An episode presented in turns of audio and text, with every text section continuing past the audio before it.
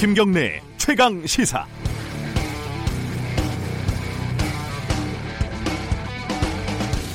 (1980년 5월 21일) 오후 1시 광주 금남로 집단 발포로 시민들이 쓰러졌지만 지금까지 사살을 지시한 자는 없었습니다. 광주 도청 앞 전일 빌딩에는 지금도 헬기 기총 쏘사 타는 180여 개가 뚜렷하게 존재하지만 역시 발포를 지시한 자는 없었습니다. 희생자도 무더기로 존재하고 발포자도 무더기로 존재하지만 사살을 지시한 책임자는 존재하지 않는 도무지 말도 되지 않는 사건들. 그런데 1980년 5월 21일 정오, 그러니까 집단 발포 1시간 전 광주 비행장에 전두환 씨가 헬기를 타고 왔다는 증언이 새로 나왔습니다. 당시 미군 정보부대에서 요원으로 근무했던 김용장 씨가 어제 기자회견을 했는데요. 증언은 매우 구체적이고 증인은 신뢰도가 높은 인물입니다. 전두환의 방문 목적은 사살 지시였다고 김용장 씨는 추정하고 있습니다. 서둘러서 확인을 해야 합니다. 전두환 씨가 당시 광주 비행장에서 정호영, 이재호 등과 어, 무려 74명과 회의를 했다고 김용장 씨는 증언을 하고 있습니다. 헬기 비행 기록을 확인하고 74명 가운데 남아있는 인물들을 신속하게 조사해야 합니다. 광주항쟁 39년 학살의 마지막 퍼즐을 맞출 수 있는 마지막 기회일 수 있습니다. 5월 14일 화요일 김경래 최강 시사 시작합니다. 주요 뉴스 브리핑부터 하겠습니다. 고발 뉴스 민동기 기자 나와 있습니다. 안녕하세요. 안녕하십니까. 네, 장자연 사건 관련된 소식부터 알아보죠. 대검찰청 과거사 진상조사단이 어제 장자연 리스트와 관련한 최종 보고서를 네. 법무부 검찰 과거사위원회에 보고를 했는데요. 네. 오늘 한겨레는 조선일보 사주 일가에 대한 술 접대 등 장자연 문건에 적힌 내용이 사실이거나 사실일 가능성이 크다는 내용이 포함됐다 이렇게 보도를 했습니다. 네. 2009년 이 사건을 맡았던 경찰과 검찰이 주요 관련자 수사를 제대로 진행하지 않았다는 내용도 포함이 됐고요. 그리고 진상조사단은 이른바 장자연 문건에 언급이 된 기획사 대표 김모 씨의 룸살롱 성접대, 네, 술접대 강요 등이 네. 상당 부분 사실로 인정된다는 취지의 조사 내용을 또 보고를 했다고 합니다. 다만 장자연 씨의 지인인 윤지호 씨가 봤다는 성접대 요구자 명단 존재에 대해서는 결론을 내지 못한 것으로 알려졌는데요. 네. 진상조사단은 12개 의혹에 대한 250쪽 분량의 조사 결과를 보고를 했습니다. 아, 주요 의혹 관련 사실관계에 대해서는 큰 이견은 없었지만 다만 이에 대한 평가라든가 수사 필요성에 대해서는 큰 견해차를 보인 것으로 전해지고 있습니다. 검찰 가고사위원회가 일주일간의 심의를 거쳐서 오는 20일 조사 결과를 발표할 예정입니다. 그 윤지호 씨가 주장을 또 했었던 특수강간 혐의 네. 그죠? 약물을 투약을 해서 강간을 네. 했다. 이 부분도 사실 논란이 좀 있어서 결론을 제대로 못 내렸죠. 그렇습니다. 어, 아무래도 제일 관심이 많았던 거는 조선일보 관련된 건데 어떻습니까 이 이건 KBS가 보도한 내용이 있습니다. 네. 강일학 전 경찰청장이 과거사 진상조사단에서 장자연 씨 사건 수사 당시에 네. 조선일보 측 인사가 직접 찾아와서 압력을 행사했다. 네. 이런 취지의 진술을 한 것으로 확인이 됐습니다. 당시 조선일보 이동환 사회부장이 강 전 청장을 직접 찾아와서 피의자인 방상훈 사장을 조사하지 말아달라 이렇게 요청을 했다는 건데요. 네. 이에 대해 조선일보 측은 강일학 전 청장을 찾아간 것은 맞다 이렇게 인정을 하면서도 하지만 경찰이 방 사장에 대해 무혐의로 결론 내린 것으로 알고 있으니 명예회복을 위해 빨리 발표를 해달라고 요청을 했을 뿐 조사하지 말아달라는 부탁은 하지 않았다 이렇게 해명을 했습니다. 네. 조선일보 측은 강전 청장을 찾아간 시기가 방상훈 사장 조사 전인지 후인지는 확실하지 않다고 밝혔는데요. 당시 경찰은 방상훈 조선일보 사장을 방문 조사한 바로 다음 날 무혐의라는 수사 결과를 발표를 했는데요. 네. 당시 장자연 사건 수사를 맡았던 조현호 경기지방경찰청장도 최근 법정에서 조선일보 측 인사가 협박성 발언을 하면서 수사 무마를 종용했다고 증언을 하기도 했습니다. 그 조선일보 사회부장이 어, 조현호 청장 당시 지방청장 그 찾아갔다고 얘기를 했었잖아요. 그렇습니다. 사회부장이 취재는 안 하고 이렇게 뭔가 뭔가 뭔가 부탁을 하러 이것도 부탁이잖아요. 빨리 발표를 해달라. 그렇습니다. 어, 본인들의 말에 따라 따르 따른다 하더라도 네. 취재는 안 하고 계속 뭔가를 청탁하러 다니지 않았나라는 생각이 드네요. 자, 김학의 사건도 좀 정리해 보죠. 김학의 전 차관에 대해서 검찰이 특가범상 뇌물 혐의로 구속영장을 청구를 했습니다. 네. 수사단 출범한 지 42일 만인데요. 김 전 차관은 건설업자 윤중천 씨로부터 1억 3천만 원을 받은 혐의를 받고 있고요. 네. 그리고 또 다른 사업과 채모 씨로부터 금품 3,900만 원 정도를 받은 혐의도 포함이 됐습니다. 네. 검찰 수사단은 김 전 차관이 받은 성접대를 뇌물로 영장에 적시했는데요. 하지만 성폭행 혐의는 일단 영장에서 제외를 시켰습니다. 이번 구속영장 청구를 통해 먼저 김 전 차관에 대한 신병을 확보한 다음에 성폭력 부분은 계속 수사를 이어갈 것으로 예상이 되고 있습니다. 예, 김학의 사건 관련해서는요. 3부에서 좀 자세히 다뤄보도록 하겠습니다. 네. 자, 나경원 원내대표의 어, 혐오 발언 이뭐 강하게 반발이 이어지고 있어요. 더불어민주당 여성 의원들이 어제 공동 성명을 발표를 했는데요. 네. 나경원 원내대표 발언이 심각한 여성 모독 발언이라고 비판을 했고 네. 원내대표직 사퇴를 촉구를 했습니다.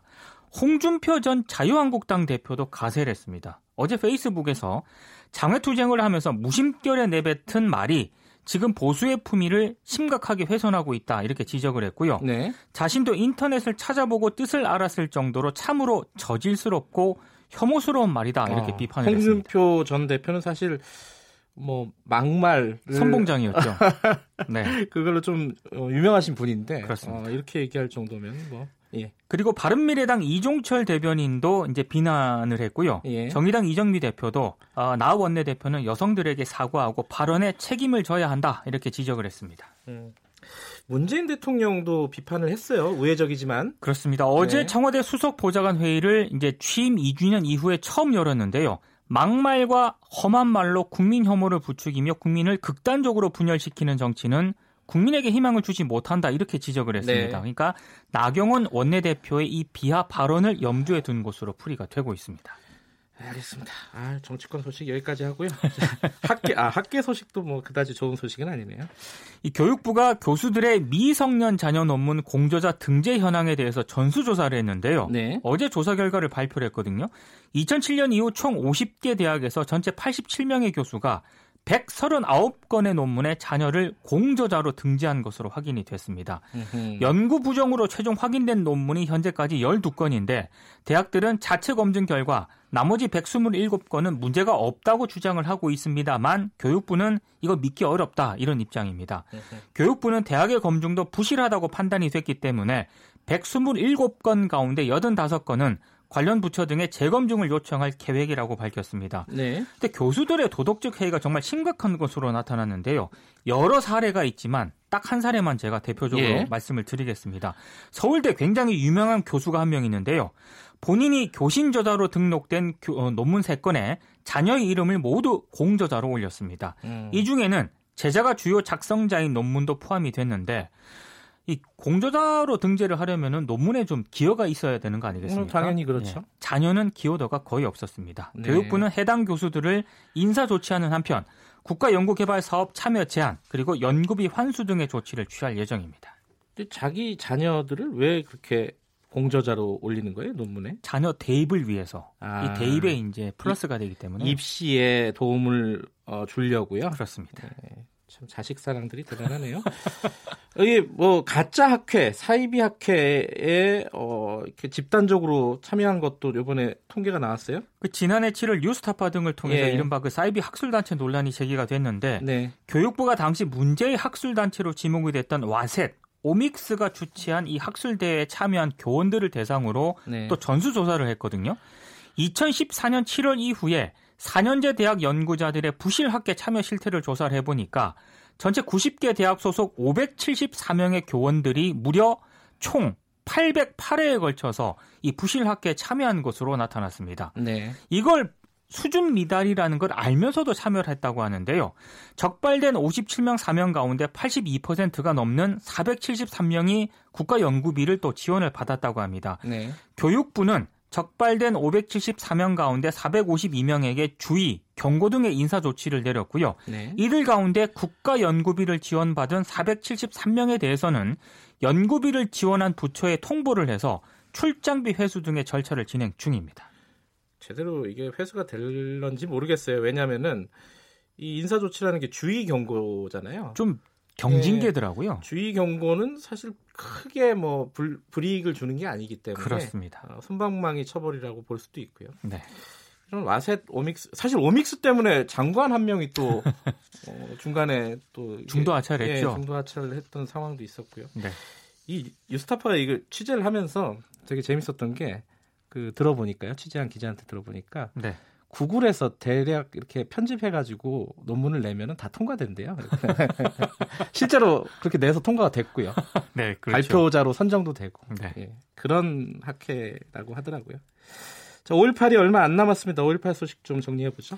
미군 정보요원 출신 김용장 씨가 어제 국회에서 기자회견을 열었는데요. 네. 5.18 당시 보안사령관이던 전두환 씨가 계엄군의 발포 직전 광주를 방문해서 시민군을 사살하라는 명령을 내렸다. 이렇게 음. 추정된다고 주장을 했습니다. 네. 그리고 계엄군이 편의대라고 불리우는 사복군인 3, 40명의 특수 조직을 꾸려가지고요. 네. 어, 시민들의 방화, 총격 등을 유도하거나 직접 자행했다고 주장도 했고 음. 5.18 계엄군 성폭행과 관련해서 당시 공수부대에 의해서 여성들이 성적 학대와 성폭력이 벌어졌다는 내용을 미국에도 보고를 했다고 밝혔습니다. 네. 오늘 한겨레는 전두환 씨가 5.18 민주화 운동을 강제로 진압한 뒤에 5.18 연루자들의 극청 여부에 대해서 보고를 받았다라고 또 보도를 했는데요. 네. 당시 합동수사본부 조치 내용이라는 군 문서를 입수를 했는데 네. 이 문서를 보면 전두환 당시 합동수사본부장에게 광주 사태 처리 방향을 검토 보고했다는 내용이 담겨 있습니다. 지금까지 나오지 않았던 얘기들이 많이 나오고 있어요. 그렇습니다. 그러니까 미군이 사실상 정보를 많이 갖고 있다는 얘기인데 그렇죠. 이게 진상이 규명되는 계기가 될지 근데 국회에서 지금 진상조사위원회를 만들지도 못하고 있는 상황이니까요. 네. 답답합니다. 네. 자 오늘 여기까지 듣죠. 고맙습니다. 고맙습니다. 고발뉴스 민동기 기자였고요. KBS 1라디오 김경래 최강시사 듣고 계신 지금 시각은 7시 37분입니다. 김경래의 최강시사는 여러분의 참여를 기다립니다. 샵 9730으로 문자메시지를 보내주세요. 짧은 문자 50원, 긴 문자 100원. 콩으로는 무료로 참여하실 수 있습니다. 네, 김경래 최강시사 듣고 계시고요. 어, KBS 1라디오 유튜브에서 보이는 라디오 지금 진행하고 있습니다. 어, 유튜브에서 KBS 1라디오 검색하시고 들어오시거나 뭐 구글에서 검색하셔도 좋고요. 실시간 방송 보시면은 어, 제 얼굴을 확인할 수 있습니다. 자, 오늘 어, 이제 5.18이 며칠 안 남았습니다. 근데 5.18 앞두고 여러 가지 소식들이 들려오고 있는데요. 특히 뭐 전두환 씨 관련된 소식들이 많이 들려오고 있죠. 그런데 어, 사실 5.18을 뭐 전두환 혼자 책임질 일은 아니죠. 여러 인사들이 있습니다. 이 사람들은 다 어떻게 살고 있는지 어, 그게 또 궁금합니다. 이 부분을 취재하고 취재했던 어, 뉴스타파 강현석 기자와 함께 관련 얘기 나눠보겠습니다. 강 기자 안녕하세요. 네 안녕하세요. 어, 어, 이 전두환 말고 다른 어떤 사람들, 뭐 예컨대 이제 뭐 이름이 익숙한 사람, 뭐 허화평, 네. 뭐 허삼수, 뭐 이런 사람들이 기억이 나요. 맞습니다. 그런 사람들을 취재를 한 거잖아요. 예. 왜 취재를 하기 시작한 거죠, 이게? 그 저희가 5.18 민주화 운동을 좀 앞두고 네. 어떤 방식으로 사회에 기여할 수 있을까 이런 고민들을 좀 했습니다. 네. 그런 고민들을 하던 와중에 뭐 일종의 뭐 아이디어기도 한데요. 네. 어, 보통 이제 뭐 전두환 씨 관련한 뭐 보도들은 사실 이제 때가 되면은 네. 좀뭐 나오고 전두환 씨와 또 동정과 관련된 보도들도 그렇죠. 가끔씩 뭐 언론에 노출이 되고 그러는데 그 전두환 씨를 도와서 뭐 군사 반란 그리고 이제 뭐 광주 학살 이런 것들을 주도한 그런 그 전두환 세력들은 네. 어떻게 좀 살고 있을까 네. 어, 이런 좀 아이디어가 생겼고 그리고 이들 중에서 정말 뭐 단 한 사람이라도 어, 어떤 그 국민 앞에 사과하는 어, 그런 사람이 있다면 음흠. 우리 사회가 어떤 좀 더 나은 방향으로 네. 나아가는 계기가 될 수 있지 않을까 이런 고민 속에서 좀 어, 취재를 시작을 했고요. 예. 또 이제 뭐 과거 어떤 민주 정부에서 좀 있었던 그 친일 부역자에 대한 어떤 청산 작업 이런 것들이 좀 있지 않았습니까? 그렇죠. 그래서 어쨌든 우리 사회도 아직 한 번도 한 번도 이제 그렇게 좀 정리를 하고 넘어간 적이 없어서 계속 음. 논란이 되풀이되고 이런 와중에 네. 저희가 한번 그 전두환 세력들을 어, 찾아보고 그들의 얘기를 좀 들어봐야겠다. 어, 이런 어, 고민으로 취재를 좀 시작하게 됐습니다. 넓게 잡으면 뭐 12.12 구테타, 구테타 네. 그리고 5.18 광주 학살 여기에 그렇죠. 책임자들을 한번 추적을 해봤다는 건데 네. 그게 이제 뭐 범위가 있을 거 아닙니까? 예. 어떤 사람들을 범위로 정했어요? 그 범위도 좀 고민이 들었는데 네. 어, 일단 뭐 5.18과 관련해서는 당시 이제 그 진압에 가담했던 그 진압에 가담했던 이제 부대가 있을 거 아닙니까? 네. 그 부대에 지휘권이 있던 대대장급 이상, 대대장급 이상 그리고 예. 그 충정 작전이라고 이제 그 당시에 전두환 정부에서는 표현을 했는데 네. 충정 작전 그 즉5.18 진압 공로로 훈장을 받은 사람들을 일단 음. 대상으로 먼저 했어요. 네. 어, 그리고 12.12 군사 반란과 관련해서는 사실 이제 5.18 민주화 운동인데 왜 12.12 군사 반란이 나오냐 이렇게 또 생각하시는 청취자분도 계실 수가 있는데 이 부분 관련해서 좀 전문가들이랑 좀 얘기를 했었는데 이 12.12와 5.18은 실제로 이제 연관성이 있다고 보는 이제 견해가 다수고 네. 그리고 이제 그 97년에 법원에서 판결이 날 때도 이게 어쨌든 12.12와 5.18을 하나의 어떤 그 전두환 씨 어, 세력의 쿠데타, 네. 군사 반란, 정권을 탈취하기 위한 군사 반란을 본 것이기 때문에 네. 12.12도 어, 이제 포함을 시켜서 네. 어, 12.12 같은 경우에는 어, 이 사건의 뭐 피해자라고 좀 볼 수 있는 정승화 육군 참모총장 등이 직접 이제 당시 93년에 예. 이 군사 반란에 가담했다라고 해서 고소한 한 30여인의 신군부 인사들이 있습니다. 이 군사들도 포함을 해서 저희가 이제 명단을 좀 추려봤는데 어, 추려보니까 이제 77명. 77명? 대대장급 이상. 대장급 예. 이상 명단이 정리가 됐습니다. 그게 사실 12.12 쿠데타가 완료된 시점이 어, 네. 역사적으로 보면은 5.18이라고 뭐 보는 사람들도 있어요. 맞습니다. 예.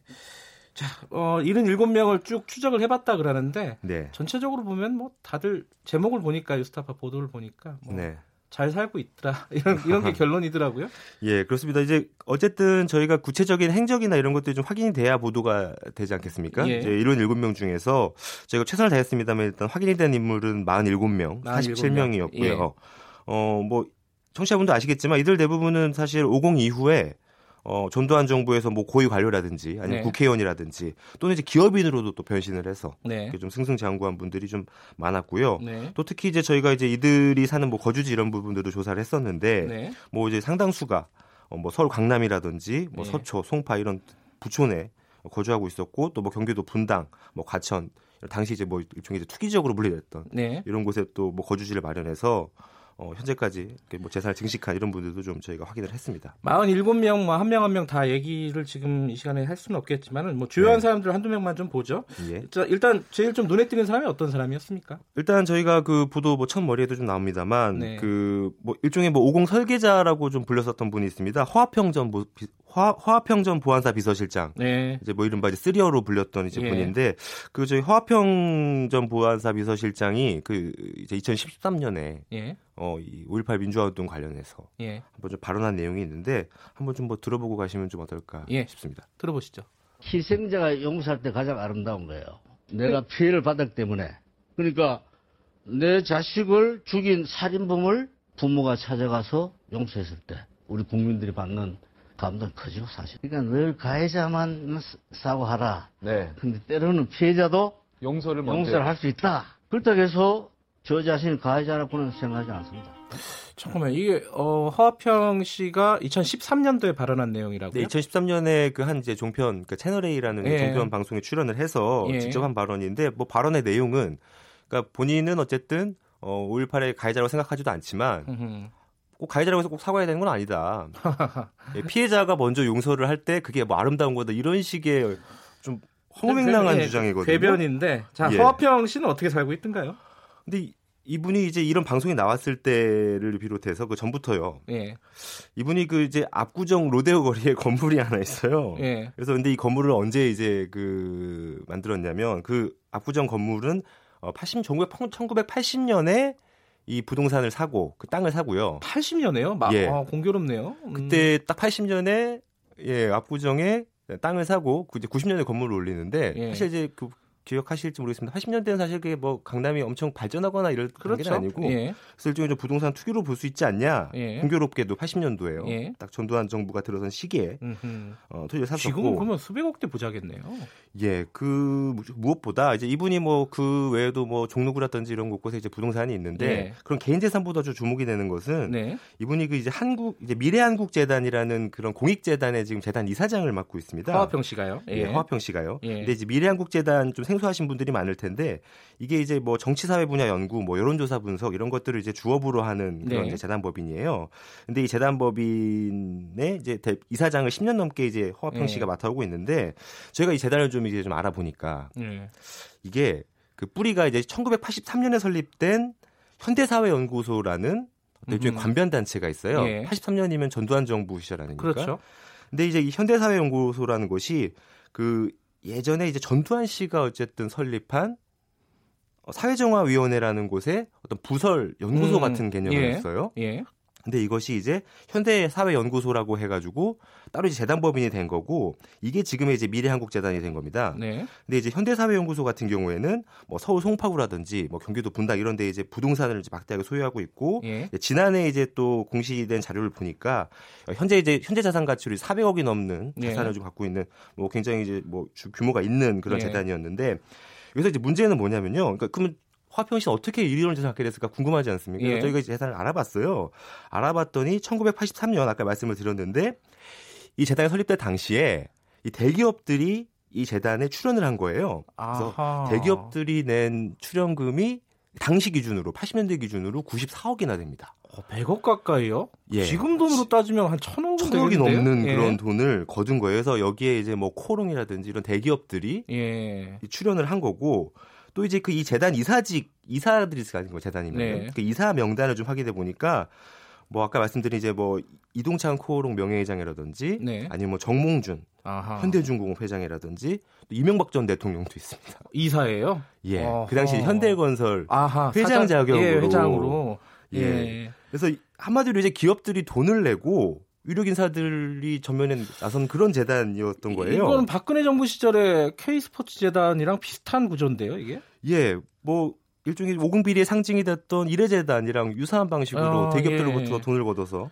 뭐 정부도 일종의 좀 돈, 정부도 좀 돈을 냈더라고요. 또 알아보니까. 아하. 그러니까 예, 그 재산이 불려 가지고 지금 현재는 그렇습니다. 400억 대의 자산을 가진 재단이고 그 이사장에 허화평 씨가 있다. 그렇죠. 음, 그 재단을 또 그 돈을 중간에 또 쓰기도 했겠죠. 그러니까 지금 400밖에 없을 건데. 예. 예. 그래서 이제 저희가 이런 재단 관련된 부분들 그리고 아까 예. 그 청취자분들께서 들으셨던 부분을 물으려고 화평 씨 네. 찾아갔었는데 예. 어, 화평 씨는 뭐 별다른 답변을 내놓지 않고 네. 정확하게 보도해라 음흠. 이러고 그냥 이제 그 관용차를 타고 간 모습을 저희가 확인할 수 있었습니다. 뭐 제일 부자는 누구였습니까? 47명 중에? 음, 그 이제 전두환 씨와 육사 이제 동기인 예. 정호영 예. 아, 정호영 특정사령관 이분이 예. 이제 어떤 그 광주 학살의 실질적인 예. 이제 책임자로 어, 불리는 인물인데 예. 이 부분은 이분은 이제 이제 1990년도에 사실은 이제 국회의원도 국회의원이던 시절에 예. 한 번이 재산으로 논란이 한 번 됐었어요. 아하. 그때 이제 고위공직자 재산 공개하는 어떤 과정 속에서 이 사람이 100억 원에 가까운 재산을 93년도 예. 그 기준으로 친구의 논란을 불러일으켰는데 이제 현재 재산을 좀 추적을 해보니까 경기도 과천에 이제 주택이 세 채가 있고 네. 또그 인근에 대규모 토지를 갖고 있고 서울 강남, 용산, 종로 등 전국에 수십 건의 토지와 건물을 소유하고 있어서 이게 전체적 액수를 따지면 한 저희가 천억 정도, 천억 현재 시세 정도로 천억 정도를 가지고 있는 정호영 씨는 아까 그 뭐야 기자회견에서 네. 그 김용장 그 요원이 네. 그 미군 부대에 있었던 요원이 전두환 씨가 당시 광주에 왔을 때 회의를 했던 회의를 같이 했던 맞습니다. 인물로 주장을 했던 사람이죠. 자 어쨌든 이게 한 한 명한 한 명이 어떤 재산을 갖고 있고 그 이후에 어떤 행적을 가지고 있는지는 어, 그 실제 기사를 보시면 뭐 정확하게 확인을 하실 수 있을 맞습니다. 것 같고요. 그런데 지금 궁금한 거는 이 네. 사람들이 어, 당시에 뭐 50 청문회도 있었고 이제 그 이후에요. 네네. 뭐 사법적인 처벌을 받지 않았습니까 혹시? 예, 일단 뭐 전두환 씨 같은 경우에는 다 아시다시피 원래 사형 선고를 1심에서 받았다가 무기징역까지 예. 선고가 이제 낮춰졌고 그리고 이제 당시에 뭐 내랄 목적으로 수백 명의 어떤 시민들을 학살했다 이런 처, 죄로 인해서 어, 처벌받은 분들이 있어요. 예. 근데 저희가 아까 명단을 추렸다고 말씀드렸는데 그 77명 명단을 예. 저희가 추렸는데 실제로 어떤 당시 1997년 그 재판에서 유죄를 선고받은 사람은 15명밖에 되지 않더라고요. 아하. 예, 특히 이제 5.18의 경우에는 예. 뭐 대대장급 이상까지 좀 처벌을 해야 된다 이런 의견이 있었음에도 불구하고 음흠. 아무도 처벌받지 않았던 거죠. 예. 예. 네, 그 뭐 이후에 다행히도 이제 5.18 같은 경우에는 또 재밌는 게 5.18 같은 경우에는 그 충전 작전을 뭐 이제 수행했다고 해서 전두환 정부에서 훈장을 좀 수여를 했었어요. 예. 근데 이, 그 훈장들은 다 이제 시탈이 됐는데 예. 그 12.12 군사 반란 같은 경우에는 이, 이분들이 이제 국가 안전 보장에 기여했다 이런 예. 공로에서 훈장을 수여했는데 이건 아직도 시탈되지 않고 그대로 음, 남아 있고 뭐 이런 상황입니다. 이 사람들을 쭉 만나셨을 텐데 뭐 네. 아까 말씀하셨지만 뭐 반성하거나 이런 사람들은 없었습니까? 예, 뭐 안타깝게도 저희가 그 반성하는 분을 좀 찾아보려고 했는데 예. 단한 명도 좀 만나지 못했고요. 대부분 예. 어떻게 얘기를 하냐면 어, 본인은 모른다. 음. 상관이 시켜서 한 건데 나한테 그 책임을 물으면 어떡하냐. 30년, 40년 지난 일을 지금에 와서 뭘 또 따지겠다는 거냐. 그렇죠. 예. 이런 반응들. 그 전두환 씨의 최측근으로 알려진 분이죠. 그 장세동 씨 그 인터뷰를 갖고 오신 것 같은데 예, 장세동 씨 들어보죠. 예. 어, 나는 그분을 모시는데 정성을 다해도 그분은 그 정성을 사랑으로 우리들한테 갚아주셨어요. 아니 부모가 자식을 기를 때 사랑으로 갚지 뭘로 갚아? 그 당시에 지휘관들도 있고 다 가린 게 사람들도 다 있는데 당신의 이 생각은 뭐냐 이렇게 물으면 나한테 대한 예의가 아니야. 하지 마라 더 이상 그런 건 그런 건 나하고 관계가 없으니까 지금 그건 묻지도 말아요. 몰라 몰라 몰라요 몰라. 재밌는 삶 저 삶은 살아요. 재밌게 살아. 여러분 때는 말이야 대한민국이 정말 세계 어느 나라가 부러워할 수 있는 그런 나라 만드세요. 재미있는 삶을 살으라고. 예. 네. 그리고 어, 전두환 씨가 자기를 사랑으로 보답해줬다. 네. 무슨 말인지 잘 모르겠습니다. 네. 자, 이 어, 취재하면서 느낀 점 한마디 좀 듣고 마무리하죠. 예, 그 저희가 이제 취재를 하게 되면서 네. 그 아까 말씀드렸다시피 반드시 이제 저희가 국민을 대신해서 사실 묻는 건데 네. 이분들한테 좀 사과를 받아야 되는데 사과를 네. 좀 받지 못한 부분이 좀 송구스럽긴 한데 예. 그렇다고 해서 저희가 또 포기할 수 없지 않습니까? 그래서 음. 앞으로 계속 음. 또 전두환 세력들에 대해서 취재를 하고 네. 어, 이분 이 사람들에 대해서 우리가 잊지 않는 것만이 네. 다시는 이런 역사가 되풀이되지 않게 되지 않을까 이런 좀 생각을 좀 했습니다. 알겠습니다. 오늘 말씀 감사합니다. 고맙습니다. 뉴스타파 강현석 기자였습니다.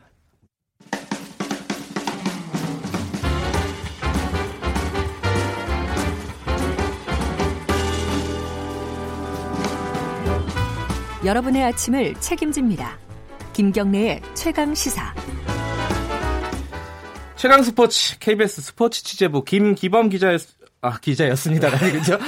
나와 있습니다. 아, 네. 김기범 기자 나와 있습니다. 안녕하세요. 네, 안녕하세요. 오늘은 골프 소식부터 시작해 볼까요? 네, 어제 강성훈 선수가 PGA 투어 우승했다는 뉴스가 나왔는데요. 이게 굉장히 뉴스입니다. 그러니까 LPGA 투어는 네. 우승했다는 얘기 여자 나오잖아요. 프로골프 미국 여자 프로골프 우승은 뭐 한 2주에 한 번, 3주에 한 번 나오는 네. 뉴스인데요. 이 우리나라 남자 골프 선수가 PGA 투어에서 우승한 거는 몇 년에 한 번씩 나오는 뉴스인데 예. 예, 어제 강성훈 선수가 AT&T 바이런 넬슨에서 최종 합계 23언더파로 우승을 차지했고요. 네. 이게 2년 만에 우리나라 선수가 PGA 투어 아, 우승한 2년 거예요. 만이에요. 네. 네. 2017년에 김시우 선수가 플레이어스 챔피언십 이건 굉장히 거의 메이저 대회급에 가까운 그래요? 큰 음. 대회였는데 그때 이후로 2년 만에 나온 우승이고요. 네. 우리나라 남자 골프 선수가 PGA 투어 우승한 게 여섯 번째입니다. 그러니까 음, 그 선수로 따지면 여섯 많지 번째. 않군요. 최경주 음. 아시죠? 아, 양, 예, 최경주. 예. 그다음에 호랑이 사냥꾼이라고 불린 양용은 음흠. 그 US 오픈에서 예, 타이거 우즈를 이겼던 하하. 양용은 배상문, 노승열, 김시우에 이어서 여섯 번째인데요. 예. 그자 그 가운데서 강성훈 선수의 우승이 좀 값진 이유가 있는데 네. PGA 투어 데뷔 이후 초창기에 그러니까 PGA 투어로 넘어가면 한 2, 3년 내에 보통 우승을 해요. 네. 전성기를 좀 보이는 거죠. 아, 그때가 전성기 빠르게 적응을 해서. 예. 근데 이 강성훈 선수는 9년 차 PGA 선수거든요. 아, 나이가 좀 있군요. 네, 네. 30 넘어갔고 이제 9년째 도전하는 때에 우승을 한 것인데 그래서 고진감래, 대기만성 이런 한자어 수식어가 따라붙고 있는 선수입니다. 이 또 한 가지 화제가 된 것이요. 강성훈 선수가 그 자신의 우상이 최경주예요. 음흠. 최경주 선수가 이번에 굉장히 큰 도움을 줬다고 합니다. 이 대회 그래요? 중간에 이제 국제 전화를 통해 가지고 조언을 음. 해줬는데 어, 대략 내용은 이제 너 자신을 믿어라. 음흠. 하던 대로 스윙하면 너는 충분히 우승할 수 있다. 이렇게 선배답네요. 얘기를 네. 했습니다. 네. 특히 최경주 선수가요. 최근에 암 투병을 했어요. 아, 갑상선 암이 걸려가지고 음. 이 종양 제거하는 수술을 받으면서 13kg이나 작년에 감량하는 아. 그런 어려움 속에서도 지금 꾸준하게 프로 활동을 음흠. 이어가고 있고 도전을 계속하고 있거든요. 예. 그래서 남자 골프 선수들의 귀감이 되고 있는데 강성훈 선수도 이번에 우승한 다음에 최경주 선배의 조언이 아주 큰 도움이 됐다 음흠. 이렇게 이야기를 했습니다. 류현진 선수 네. 얘기 조금 더 해야겠어요. 왜냐면 그 뒤에도 말들이 계속 나와요. 워낙 어제, 잘 던져서. 어제 저희가 이제 중간에 이제 강판된 다음에 예. 그, 이 방송을 했는데요. 결국 뭐 시즌 우승 달성을 했고 예. 그 거의 이제 류현진 선수가 메이저리그 최고 투수 가운데 한 명으로 아. 지금 현재 상황만 놓고 본다면은 네. 꼽히고 있습니다. 어제 류현진 선수의 구종이 그 해외 언론에서도 화제가 됐어요. 다양한 그, 경, 그 구질 음흠. 그런 것들이 화제가 됐는데 예술의 경지에 올랐다 이런 평가까지 나왔습니다. 네. 특히 이 류현진 선수가 구종을 크게 네 가지 쓰거든요. 그러니까 fastball, 빠른 직구, 네. 체인지업, 커브, 슬라이더 이렇게 네 가지를 쓰는데 요 배합을 정말 골고루 잘 사용한다는 겁니다. 음흠. 그리고 특히 이제 스트라이크 존에 뻔한 한가운데로 몰리는 공이 거의 없고 네. 스트라이크와 볼의 경계선에서만 살짝 살짝 덜 던져가지고 스트라이크 판정을 받는 그런 컴퓨터 같은 제구력을 과시하고 있는데요.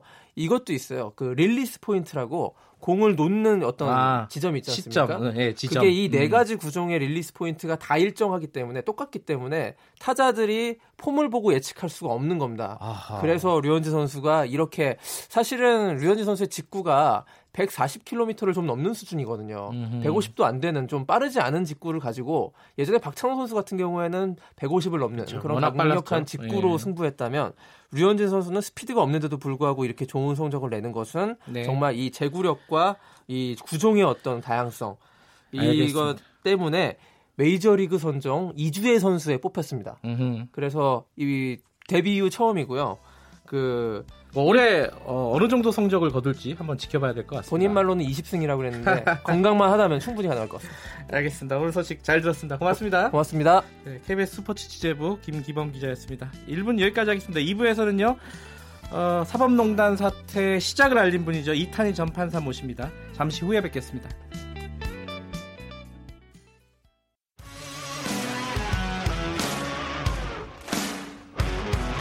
탐사보도 전문 기자 김경래 최강 시사.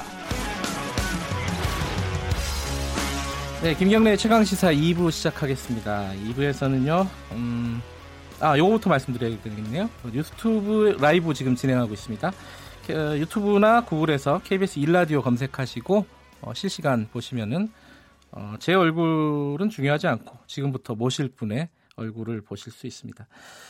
어, 누구나 다 이렇게 얘기합니다. 지금 사법농단 사태라고도 얘기하고요. 이 사태의 시작이었고요. 사실상 지금도 어, 이 사태에서 중요한 역할을 하고 계신 분입니다. 어, 지금은 전 판사라고 불러드려야 될 것 같습니다. 사표 얼마 전에 사표를 내시고 어, 공익 변호사로 활동을 시작을 하셨습니다. 이탄희 전 판사님 모셨습니다. 안녕하세요. 네, 안녕하세요. 어, 굉장히 모시고 싶었는데 네. 예, 다른 데만 나가시고 여기 잘 안 오시더라고요. 이게 지금 사실은 어, 이탄희 판사님을 모시면은 대부분 어, 2000 그게 17년이죠? 네. 예, 그 사태가 벌어진 이제 처음에 사표 내고 음. 이 사법농단 사태가 막 이제 시작될 시점 네. 2017년 초 여기서부터 얘기를 출발을 합니다. 그죠? 음. 그 당시에 어떻게 그런 결정을 내리셨는지 음. 그 이후에 사태가 어떻게 진행이 됐는지 그 얘기는 맨 뒤로 좀 돌리고요. 네. 많이 많이 하셨을 거니까 네. 현안부터 바로 들어가겠습니다. 예. 그러시죠. 네. 최근에 뭐 이 사법부 관련된 얘기들 할 얘기가 굉장히 많습니다. 네.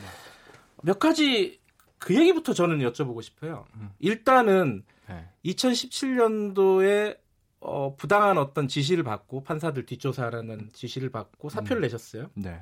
그리고 그게 어, 시차가 좀 있지만 기사가 나고 사법농단 사태가 출발을 했습니다. 사실 음.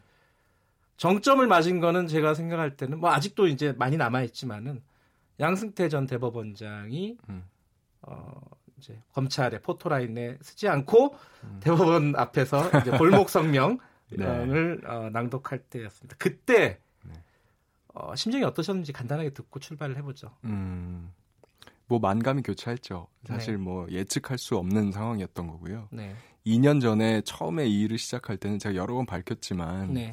어, 제 명예를 지킨다는 생각으로 사직서를 냈던 거거든요. 예. 아. 제가 이제 한 10년 넘게 이제 판사로서 생활을 하면서 가지고 있던 생각들이라던가 뭐 이제 제가 쌓은 제 나름대로의 어떤 명예가 있었는데 네. 뭐 남들이 이 일을 알게 되건 뭐 모르던 어쨌든 내가 이 일에 가담하는 것 자체로 제 명예가 훼손된다라고 생각했기 때문에 제 명예를 지키려고 시작한 일이었는데 그 이후에 네. 전혀 이제 제가 예측했던 범위를 넘어서는 그 사건이 쭉 진행이 돼서 결과적으로 여기까지 왔구나 하는 생각이 드니까 만감이 교차하더라고요. 그 판사로서 네. 판사들의 수장, 사법부의 수장이 음. 검찰 조사를 받는 거가 물론 이제 정의 실현을 위해서는 겪어야 될 과정이긴 하지만은 뭐랄까요? 아, 근데 이 사법부가 이렇게 무너지는 거 아니냐 이런 걱정 같은 건 안 드셨습니까 혹시? 저는 그렇게 생각을 전혀 안 했습니다. 음. 오히려 이게 다시 태어나는 길이고 새롭게 시작하는 어, 과정이다. 네. 그러기 위해서 반드시 거쳐야 될 과정이라고 생각했고요. 예. 제가 뭐 생각이 좀 순진한지 모르겠는데 네. 사실 뭐 이게 사법부가 무너지는 게 아니고요. 네. 어, 잘못한 사람들은 특정이 돼 있잖아요. 네. 네. 그 개개인의 문제죠. 네. 그 개인들이 재판을 지금도 받는 것이고 다만 그 사람들의 예전 직업이 뭐 대법원장이었거나 뭐 네. 법원행정 차장이었던거나 하는 것이지 법 앞에 모두가 다 평등한 거잖아요.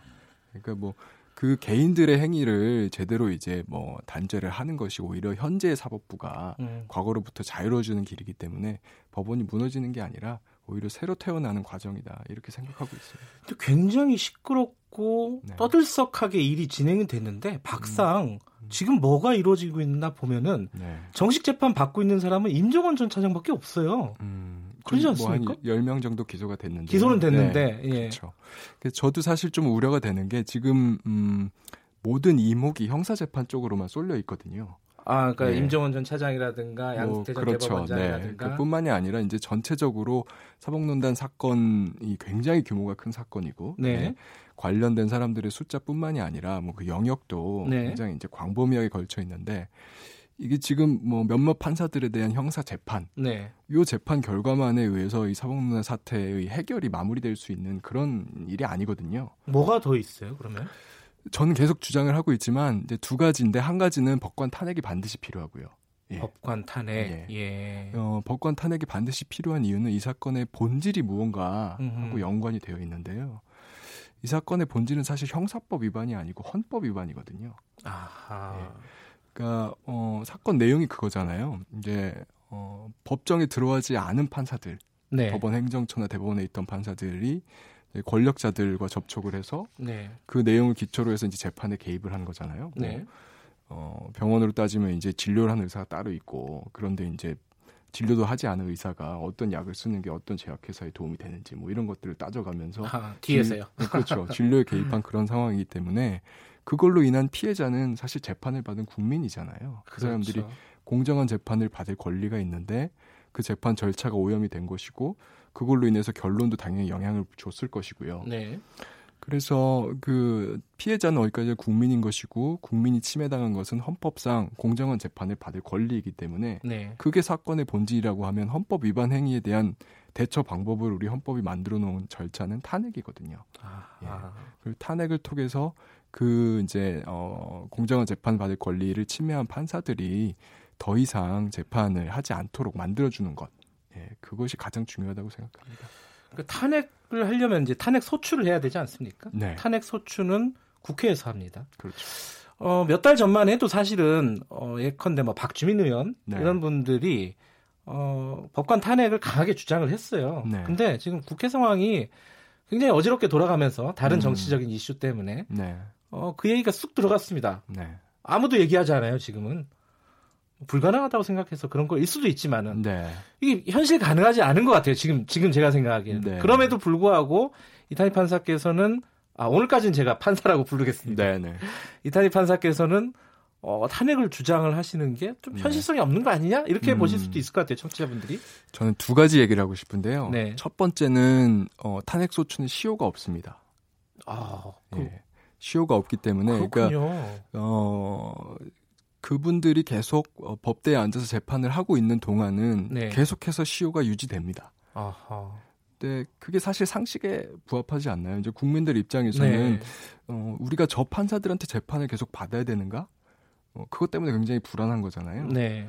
그러니까 그 불안감이 유지되는 한은 당연히 탄핵의 시효는 유지되는 거죠. 네. 그리고 이제 두 번째는 그렇기 때문에 어, 뭐 국회가 언제 정상화될지 모르지만 어, 이번 국회에서 그것이 안 된다고 하면 네. 다음 국회에서라도 가장 첫 번째로 해야 될 일이 법관 탄핵이라고 생각을 합니다. 네.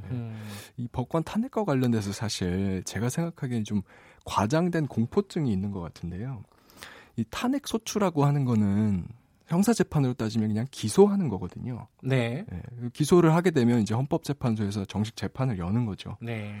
그래서 그 재판을 통해서 뭐 소추된 판사들 중에 일부에 대해서는 뭐 예를 들면 뭐 이건 탄핵할 정도까지는 아니다 네. 하는 결정이 나올 수도 있는 거고요. 그렇게 결정이 나오고 정리가 되면 이제 국민들 입장에서는 오히려 더 안심이 되죠. 아 어떤 판사들은 더 이상 이제 직을 유지하기 적당하지 않은 판사였고 으흠. 그래서 이제 탄핵으로 정리가 된 거고 그렇다고 하면 이제 나머지 판사들에서는 우리가 다시 한번 믿어도 되겠다.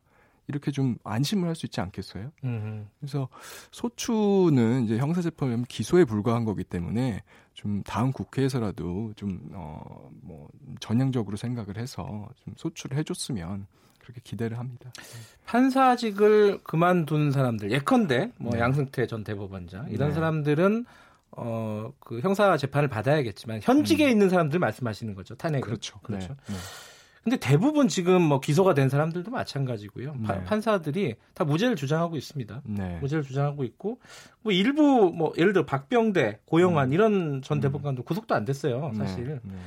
근데 어느 수준에서 그러니까 음. 탄핵을 한다면은 물론 지금 뭐 몇 명이 다 얘기할 수는 없겠지만은 어느 수준에서 범위를 정해야 되는지 음. 그리고 아까 뭐 어떤 사람은 탄핵이 되고 어떤 사람은 탄핵이 안 될 것이다라고 하셨지만은 네. 그래도 탄핵이 될 사람들을 기소 소출해야 되지 않겠습니까? 그렇죠. 네. 그런 것들이 굉장히 좀 어려운 거 아닌가 작업이 네. 어떻게 보십니까? 뭐 이제 범위를 정할 때 당연히 논란이 있을 수 있겠죠. 네. 근데 저는 그것도 이게 시효 제한이 없기 때문에 한 번에 반드시 다 소출을 해야 된다. 아, 그럴 필요도 없거든요. 네. 그러니까 그 당시에 정치 제세력이 합의할 수 있는 사람들에 대해서 최소한으로 먼저 하고 네. 어, 만약에 정말 안 되면 한 단 세명이라도 소출을 하게 되면 헌법재판소에서 네. 결정을 하면서 기준을 설치를 할 거예요. 음. 그래서 어, 이 정도 행위에 이른 것은 탄핵 사유가 되고, 네. 뭐, 이 정도에 미치지 못한 것은 탄핵 사유가 안 된다. 네. 기준이 제시가 될 테니까, 그러면 그때는 이제 헌법재판소에 의해서 어, 이미 선언이 된 기준에 맞추어서 나머지 판사들에 대해서 소추 여부를 결정을 하면 네. 쉽게 해결될 수 있습니다. 네. 뭐 탄핵에 앞서서요. 네. 또한 가지 좀 짚어야 될 게 지금 징계 문제입니다. 네. 어, 지금 검찰에서 어, 연루된 법관들 명단을 법원에 음, 넘겼어요. 그렇죠. 그게 네. 뭐 66명입니다. 이번에 네, 넘긴 네. 게. 네. 그 중에 지금 10명을 징계를 회부를 했다고 음. 지금 발표를 했어요. 네. 어, 적당한 수준이라고 보십니까? 어떻습니까? 판사로서. 적당한 수준이 절대 아니죠. 예. 저는 개인적으로 사실 네. 이번에 좀 굉장히 실망했어요. 제가 이제 사직서를 제출한 게 1월이니까 네. 음, 4개월 전인데 당시에도 이제 가장 많이 받았던 질문 중에 하나가 이제 현 대법원 리더십에 대해서 어떻게 평가하느냐. 김영수 대법원장 예, 비롯한. 예, 예, 그렇죠. 그래서 근데 저는 그때 대답을 했던 게 음, 대법원장이 지난 5월에 이미 징계 네. 절차를 최대한 신속하게 하겠다라고 이야기했던 것이 지난해 있었고, 5월이요. 예. 예. 이미 그랬고 또 어, 지금 신임 법원행정처장도 과거와 반드시 단절해야 된다라고 이야기를 했었기 때문에 네. 뭐좀 말한 것을 지켜보자라는 음. 입장이었거든요. 네. 근데 제가 이제 사직하고 좀 쉬면서 국외 여행을 장기간 다녀왔는데 네. 어 이게 비사실 통보가 되고 나서 한참 시간이 지났는데 전혀 이게 진행이 안 되는 거예요. 그래서 굉장히 좀 의아하게 생각하고 있었고 그런 와중에 지금 이제 결과가 이렇게 나오니까 개인적으로 좀 사실 좀 이해가 잘 안 돼요. 네. 그 부분 여쭤보고 음. 싶은데요. 이 명단을 뭐 네. 이렇게 수수께끼 퍼즐 맞추듯이 누군지 이제 이름을 기자들이 막 맞추기 시작하거든요. 네. 근데 아 좀 이름 좀 공개를 하지. 네. 이게 뭐 법관 정도면 공인 아닌가라는 네. 생각도 들고 어떻게 음, 보십니까 그거는? 전 당연히 공개해야 된다고 생각하고요. 이름요? 예. 그리고 음. 비율을 하자면 이제 법관이 전체 3천 명인데 네. 66명이잖아요. 그럼 네. 뭐 비율이 굉장히 적다라고 생각할 수도 있는데 뭐 커다란 정수기에 우리가 오염된 물 한 컵 넣는다고 하면 그 물을 누가 마시고 싶어요? 사실 그렇지 않잖아요. 그렇죠. 버려야죠, 네. 다. 네. 그러니까 이거는 반드시 분리를 해줘야 되는 것이고요. 예. 이 66명을 익명화해서 3천 명성을 섞어버림으로써 네. 결국은 이 문제 사법 신뢰라는 측면에서 예, 문제를 굉장히 키우고 있다. 음흠. 좀 이렇게 생각이 듭니다. 오히려 문제를 키우고 있다. 그렇죠. 그 지난해 12월에 1차 징계가 있었잖아요. 네. 가장 높은 징계를 받았던 사람이 네. 6개월이었어요. 정직 네, 6개월. 네. 원래 판사들 징계가 최대가 정직 1년. 1년까지밖에 안 되는 네, 거죠. 6개월이면 그 안에서는 그나마 좀 중징계다 이렇게 볼 수 있는 건가요? 그렇게 볼 수도 있고 또 한편으로는 네. 이것보다 더 심한 경우 도대체 뭐가 있을 수 있느냐. 정직 1년을 안 한 이유가 뭐냐. 이렇게 비판하는 사람도 있었죠. 근데 네. 어, 결국은 근데 그 문제도 1년이라고 하더라도 1년 뒤에는 다시 그러면 이 사람한테 재판을 우리가 받아야 되느냐 하는 네. 문제로 귀결이 되기 때문에 네. 역시 탄핵 문제로 돌아갈 수밖에 없습니다. 그런데 이 판사시니까 사실 법 조항이나 이런 부분에 대해서 굉장히 엄격하게 보시지 않겠습니까? 네, 네. 그러니까 법원에서 네. 어, 이 판사들의 이름을 공개하지 못하는 거는 음. 이런 이런 법조항 때문이다. 뭐 개인정보, 뭐 보호법, 네, 뭐 이런 네, 것들 막 네. 들잖아요. 네, 네. 뭐 정보 공개에 관한 네. 법률. 그러면 국민들 입장에서는 아 그런가 보다 음. 이렇게 생각할 수밖에 없거든요. 이런 해석이 맞습니까? 법원에서 이렇게 얘기하는 게? 아, 저는 전혀 논리가 성립하지 않는다고 생각하고요. 그 이제 제가 듣기로 이제 법원 행정처에서 어, 정보 공개하는 법률 구조 4호 그래서 음. 이제 재판에 영향을 미칠 수 있는 경우에 해당한다고 해서 공개를 안 했다고 제가 예. 전에 들었는데요. 네. 어, 조금 생각해 보시면 이게 뭐 어떤 비사실이 있는데 이게 기소된 내용하고 동일해서 그 사실의 일부에 대해서 징계를 하는 과정에서 뭐 인정이 안 됐다. 네. 이런 게 이제 밝혀지면 판사한테 좀 뭐 영향이 있을 수 있겠지만 지금 이건 명단이거든요. 네. 행위의 내용이 아니라 명단 자체 66명 누가 비사실 통보가 됐는지 이걸 공개하는 게 재판에 무슨 영향이 있겠어요? 그냥 이름뿐인데요. 네. 논리가 성립하지 않는 얘기입니다. 네. 아, 얘기를 조금 어, 큰 얘기로 좀 옮기면요. 네.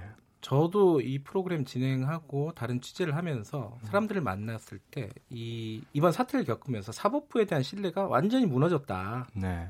생각하는 사람들이 꽤 많아요. 네. 이 사태의 본질이 어디 있다고 보십니까?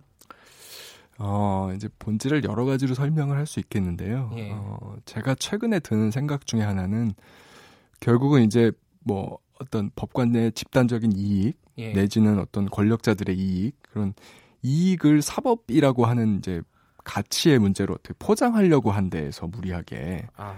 예 그런 데서 좀 문제가 발생하지 않았나 이런 생각이 들고요. 그건 네. 단순히 사실 법원만의 문제가 아니라 우리 공직사회 전반적으로 좀 이익과 가치 사이에 혼돈이 있거든요. 네. 네. 근데 그게 아주 이제 극단적으로 이 사건에서 드러난 거라고 생각이 들고 어 재밌는 건 우리가 유럽을 보면 네. 프랑스 같은 나라는 이제 고위 법관들이 그 어떤 법관들의 어떤 신분상의 네. 어떤 이익 이런 것들을 이제 법이라는 이름으로 포장을 하다가 아주 뭐 체제가 정말 붕괴돼 버리는 그런 역사적인 경험들이 있거든요. 아 그래요? 예를 들어서 뭐 프랑스 시민혁명 같은 경우를 음. 보면 그때 이제 루이 16세가 어 귀족들도 네. 어, 시민들처럼 세금을 내라라고 하니까 그 당시 이제 파리 고등법원의 판사들이 네. 판사들이 이제 법복 귀족이라고 해서 신분상으로 귀족들이잖아요. 그 고등법원 판사들이 이 재정안을 공포할 수 없다라고 음. 거부를 하면서 결국 이제 삼부회가 소집되고 네. 그렇지만 결국은 그게 신분 질서가 유지돼 어, 붕괴되는 이제 그런 계기가 됐잖아요. 음. 그런 이제 역사적 경험들이 있기 때문에 이 이익이라고 하는 것과 가치라고 하는 걸 혼동하면 안 된다. 네. 그런 것들을 이제 가치로 이익을 가치로 이제 포장을 했다가 그것들이 이제 국민들의 분노를 사게 되면 어떤 결과가 벌어지는지 이런 걸 역사적으로 경험을 가지고 있는데 우리는 아무래도 이제 그런 경험이 좀 부족하다 보니까 아직까지 좀 이런 문화가 많이 남아 있지 않나 생각이 들고 오히려 이번 기회에 이걸 좀 우리가 깊이 있게 성찰을 해서 좀좀 뭐좀 황골 탈퇴했으면 좋겠어요. 그게 이제 사실은 이탄희 판사님은 네. 어, 그렇게 생각하신지 모르겠지만은 궁금한 거는 네. 다른 판사분들 네. 동료분들이 많으시잖아요. 뭐 네. 친한 분들도 있고 안 친한 네, 분들도 네, 있겠지만은 다른 판사분들은 분위기가 어떻습니까? 어, 뭐, 사실 뭐 법원의 분위기라고 이야기하는 것 자체가 예. 좀 실체가 없는 이야기긴 한데, 다만 제가 이제 뭐 단언할 수 있는 것은요, 적어도, 어, 어 다수의 젊은 판사들. 네. 저는 숫자 측면에서 보면 3천 명의 판사 중에서 사실 그 어, 이제 어, 이상을 품고 있는 젊은 판사들이 훨씬 다수라고 생각을 해요. 아하, 네. 예. 다수의 판사들은 이 문제에 대해서 타협할 생각이 전혀 없고 음. 오히려 이 문제를 확실하게 정리를 하고 가야지만 앞으로 본인들이 법관 생활을 하는 데 있어서 어, 어떤 명예로운 법관 생활을 할 수 있다라고 하는 이제 생각을 확실히 가지고 있다고 생각하고요. 다만 이제 어, 판사들이 좀, 음, 행동 양식에 있어서 아무래도, 예. 네, 좀 보수적인 측면이 있고, 네. 또 사실 지난 2년 동안의 과정에서 이 어떤 자정을 위해서 노력했던 판사들에 대해서 좀 뭐 색깔론적으로 공격이 좀 많이 있었잖아요. 네. 그걸로 인해서 좀 위축된 측면이 좀 있어요. 아하. 네. 그래서 그분이 좀 안타까운데 그렇다고 해서 그 저변에 음. 있는 다수의 어떤 이상적이고 정직한 판사들이 어디로 가는 건 아니거든요. 네. 그래서 그 부분에 대해서는 국민들께서 희사, 희망을 가지셔도 된다. 네, 희망은 있다. 말씀드리고 싶습니다. 아, 네. 알겠습니다. 근데 어쨌든 지금 상황을 해결하기 위해서 타개하기 위해서 김영수 대법원장이 지금 법원 개혁을 추진하고 있습니다. 네. 물론 뭐 셀프 개혁이다 이런 뭐 음. 비판도 있지만요. 네. 사법행정회의 같은 걸 만들겠다. 네. 법원행정처 네. 어, 없애고 네. 새롭게 어, 환골 탈퇴하겠다. 네. 안을 내놨는데 이 네. 안에 대해서 오늘 뭐 디테일하게 얘기할 시간은 없겠지만 총평을 하신다면 어떻습니까? 어, 뭐 전체적으로 긍정적으로 평가할 부분이 많은 건 사실이고요. 네. 다만 제가 가장 우려되는 거 하나만 이야기하자면 예. 법원 행정처 탈판사화라고 하는 우리 개혁 과제가 있거든요. 판사를 법원 행정처에 두지 않겠다. 그렇죠. 예. 이제 법관은 재판을 하고 음. 행정은 행정 전문가들에게 맡기겠다라는 네네. 거예요. 그게 이제 행정처를 폐지하면 법원 사무처가 생기는데 법원 사무처로 바꾸는 건 사실 포장지를 바꾸는 거고 내용물을 바꾸는 건 탈판사화거든요. 아하, 예. 근데 이 부분이 이번에 빠졌어요. 포장지만 바꿨다? 예, 그러니까 이 대법원장이 담화문을 통해서는 약속을 했는데 예. 그 법률 안에 관련된 의견을 내면서는 그 부분이 빠졌습니다. 그래서 저는 그 부분을 좀 음. 우리가 계속 주시하고 반드시 네. 실제 법안을 통과시킬 때는 탈판사 조항을 집어넣어야 된다. 음흠. 이 부분을 좀 강조하고 싶습니다. 그러니까 국회에서 논의할 때 말씀하신 네. 어, 법원 그 이름이 뭐가 됐든 그렇죠. 판사들이 행정 조직에 관여하지 않는 방식으로 만들어야 된다. 네, 그렇습니다. 그 부분을 어, 지금 국회에서 네. 현실적으로 그 손을 댈 수 있을지는 정확하게 모르겠습니다. 사실은 뭐안 예. 되면 결국 다음 국회에서 해야 되는 건데요. 예. 예, 법권 탄핵과 마찬가지로 가장 먼저 해야 될 일 중에 하나라고 생각합니다. 사실 이제 이 오늘 여러 가지 말씀을 여쭈려고 하다 보니까 음. 어, 한 1시간 정도 있었으면 좋겠는데 벌써 시간들이 좀 다 되고 있는데 네. 어, 뭐 조금 어, 뭐랄까요 개인적인 말씀도 좀 여쭤보고 싶어요. 네. 이 판사 그만두셨잖아요, 실제로. 그렇죠. 2017년도에 한번 사표 내시고 음. 어, 여기저기서 다 말리고 이래가지고 네. 남으셨고 네. 이번에 1월달에 사표 결국 내시고 네. 지금 어디서 활동하고 계신 거죠? 지금 공익인권법 재단 공감이라는 곳에서 음. 예, 구성원 변호사로 이제 활동을 하고 시작했습니다. 예. 어, 돈도 많이 못 버는 데라고 제가 들었습니다. 굳이 거기를 가신 이유가 있습니까? 어, 제가 이제 법관 생활을 오래 하면서 예. 어, 어떤 공적 가치를 지향하는 사람이다라고 하는 좀 자부심이 있었는데 어. 변호사가 되고 나서도 내 어떤 세속적인 이익뿐만이 아니라 네. 어떤 공적인 이 공적인 가치를 추구하는 활동을 하고 싶다라는 생각이 마음속에 있다 보니까 결국 이제 공감이라는 곳에 인연이 닿았고요. 어, 이제 공익인권법재단 공감은 수임료를 받지 않고 오로지 이제 후원과 기부만으로 운영되는 단체거든요. 제가 가보고 사실 좀 놀랐어요. 이게 우리가 변호사 단체라고 하면 어느 정도 그래도 뭐 생각한 수준이 있잖아요. 저 쇼파는 있어야죠. 가족 가족 쇼파 정도는 있어야지. 그런 거 전혀 없고요. 생각보다 많이 좀 열악했어요. 예. 그래서 거의 변호사님들이 굉장히 고군분투하고 계신데 국민들께서 관심을 가져주시면 예. 네, 좋겠다는 생각이 들었습니다. 아, 이건 좀 여쭤보고 싶었는데 네. 이번에 지, 진짜 그만두실 때 아까 그랬잖아요. 그 네. 젊은 판사들 어, 네. 이상을 네. 갖고 있고 꿈을 갖고 있는 판사들이 많다. 네, 네. 그분들이 섭섭해하지 않았습니까? 말리지 않았습니까? 남아서 음... 좀 역할을 해달라. 말리는 분들도 있었고요. 네. 근데 이제 저랑 가까웠던 분들일수록 네. 어, 말리기보다는 그래 그동안 고생 많았다 네. 그런 얘기를 많이 해주셨어요. 저도 예. 이제 그 당시에는 좀 뭐 만감이 교차했는데 지금은 좀 운명으로 받아들이고 있습니다. 말씀을 이렇게 쭉 듣다 보니까 네. 이탈리 판사님은 좀 세속적인 욕심이 원래 없는 분입니까? 그럴 리가 있습니까? 아, 좀 있습니까? 아, 마음 속에는 항상 여러 가지 감정이 충돌하죠. 근데 중요한 거는 마지막 순간에 결정이 중요한 것 같고요. 네. 그리고 어떤 행동을 하느냐, 그게 중요한 것 같습니다.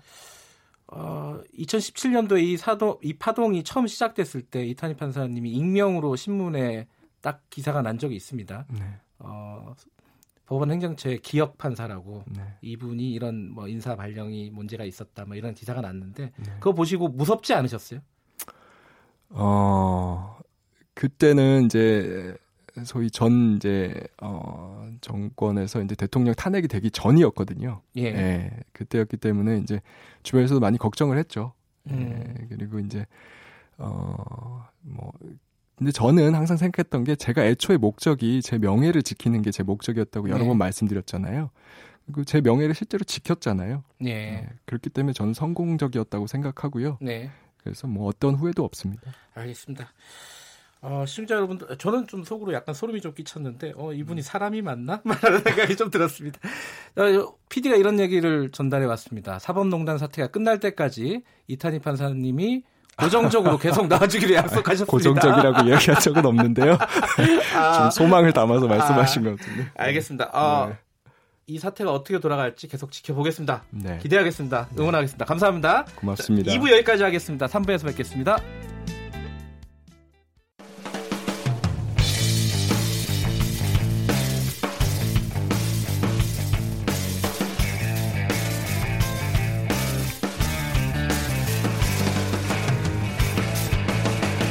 김경래의 최강 시사.